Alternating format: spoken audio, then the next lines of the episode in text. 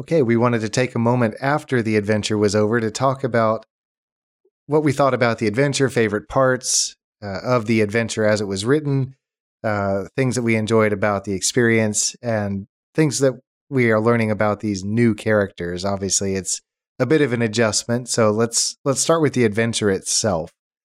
What kinds of things did we like about the adventure? For me, I really just like the whole concept of just really reading. I, I read through the adventure module, and then I just started imagining how the adventure would go after this. Um, the whole story and what the characters would have to do in order to find this um this wizard cast adrift upon the multiverse. And I just thought that it's really neat. Yeah. Yeah. it almost seems like some of the best parts of the adventure would come after where we ended. yeah, yeah, kind of makes me want to then go on and play the larger story. right. Yeah. So it makes me wonder what else is in store for this particular module.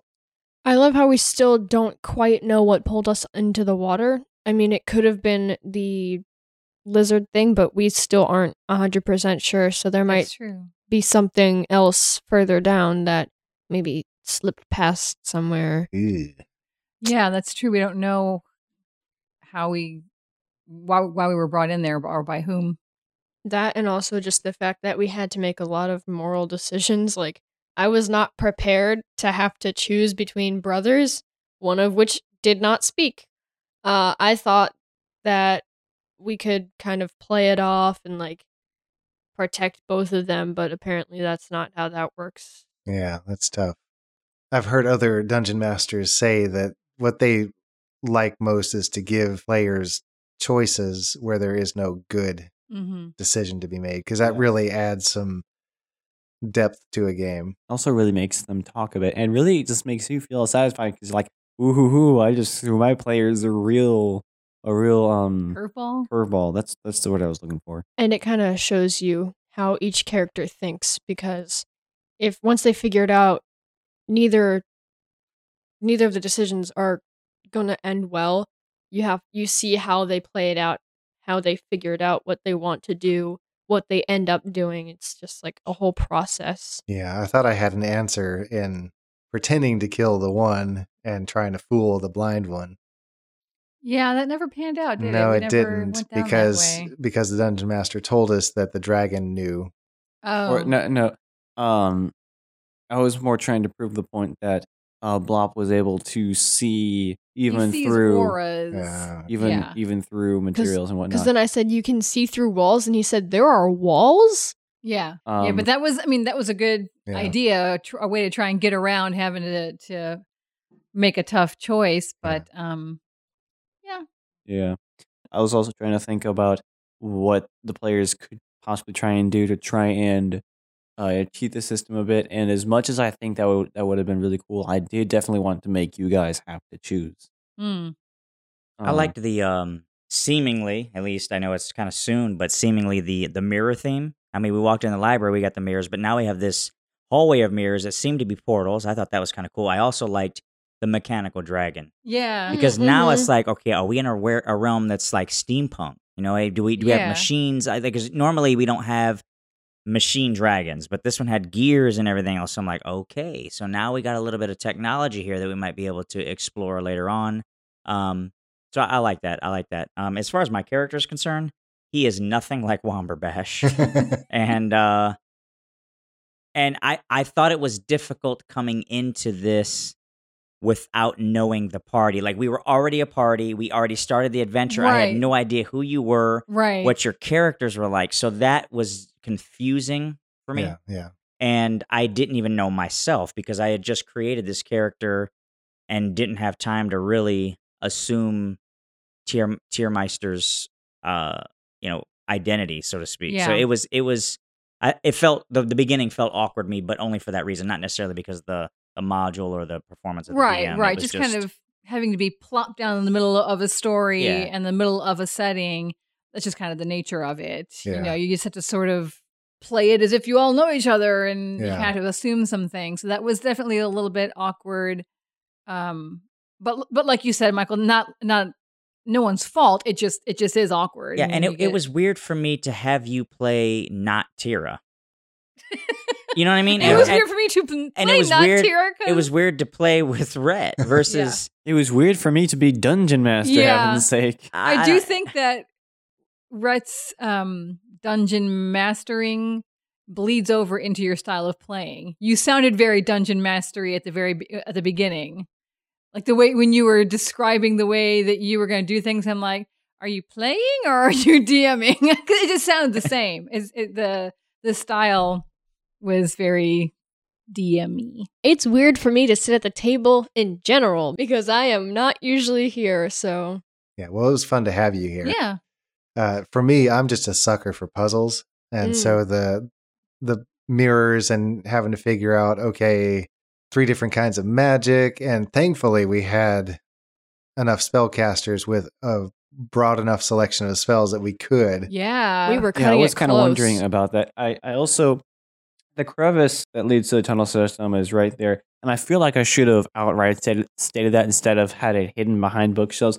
Because being honest, I did kind of want to make you guys go through the whole tunnel system because there's like three of the rooms you guys missed. Can I see the map? Yeah, sure thing. Because it was. I not- mean, No, but I think my you played it well because none of us really tried to look at anything more closely except for yeah, she was uh, the only one that kept wanting Lear. to- So and I rolled really poorly, I was so really that did that not she, go uh, well. I was really hoping that she would roll enough. I was only looking for metal things that I could nick, but it didn't work either way. So Uh, how'd you guys like the poem it was that I good. wrote? Oh, Well, I was- think it was necessary. I think without the Yeah. poem, we would have known really what to do with the mirrors. To be Yeah. honest with you. Yeah, yeah, yeah. And so Meredith, what was it like playing not Tira?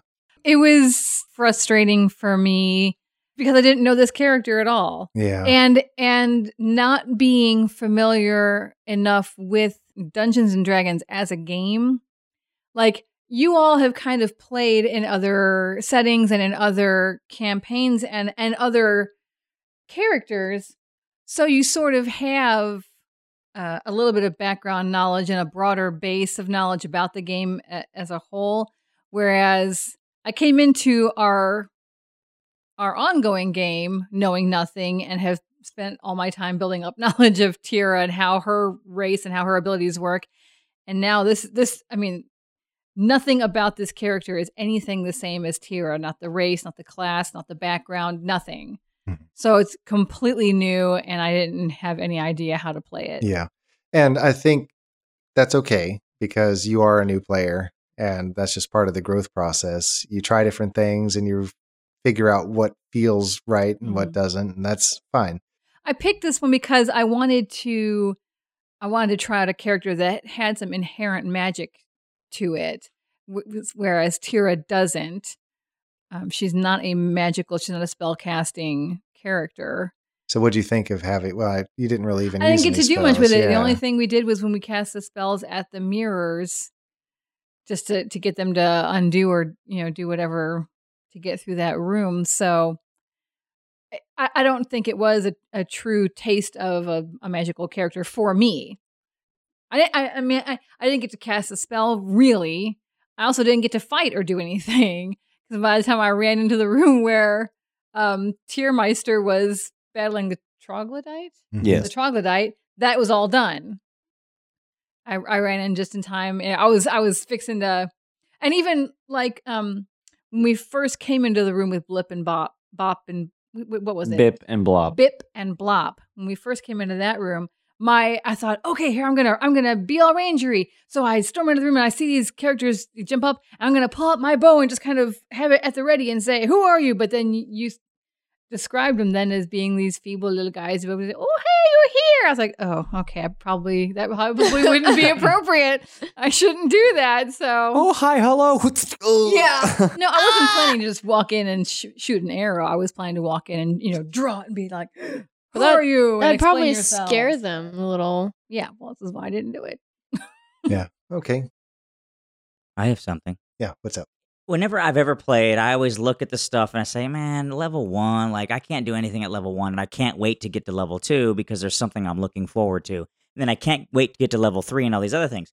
But I think what I haven't realized is, is it really allows you to grow into your character. So Mhm. I, I have a much, I have an appreciation now for starting at level one, and, and this is the first time I've ever had that appreciation because again, not playing the character and I'm already level two, I, I really need the time to understand who my character is. Yes. And I will tell you this: I actually think our game, our Vardalon and and and Womberbash has actually tainted me because the other game that we are currently playing, I'm playing a Mystic, but a different Mystic, but I'm always comparing him back to Womberbash because I like that character so much and I like the story and I like where we've gone. And so this is sort of the same way. I, I was like, all right, let me try something different, but I couldn't get away from magic because I, I need magic because I guess at this point, every character I've ever chosen has had a magical element at some degree. I was a sorcerer one time and all this other stuff. So when I was choosing this character, I was like, all right, I got to have somebody that has a, a magical element because I'm used to casting some type of spells, and I see the advantage of having that. I, I looked at I looked at barbarian for instance, and I'm like, Yeah. wait a second, Yeah. There's no magic. Like No forget magic. that. I'm not doing that one. So you know, I had a ch- I had, so I always looked at bard or or something. Um, but yeah, so uh, it was that that those are my challenges with this with this. But I guess it's become a challenge, I guess, for any other game at this point. Yeah. Yeah. Um, in previous games, I have played characters that were chaotic neutral, but never to this extent have I tried to really expound on that, like really make it evident that my character just kind of does what she thinks is better for her. Like how I was constantly looking for something that I could take and possibly sell.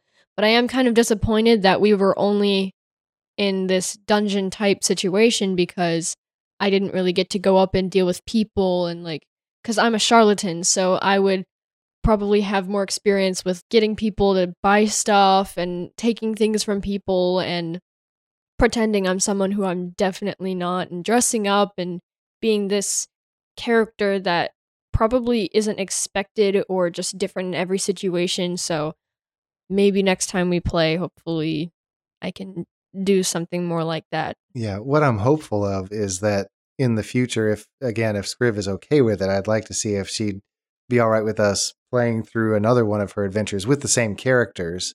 That way, we have a little continuity here, and then maybe get into a more urban setting where you have more people interact with different dynamic for where we're operating and what's going on. For instance, one of the mirrors was a bazaar.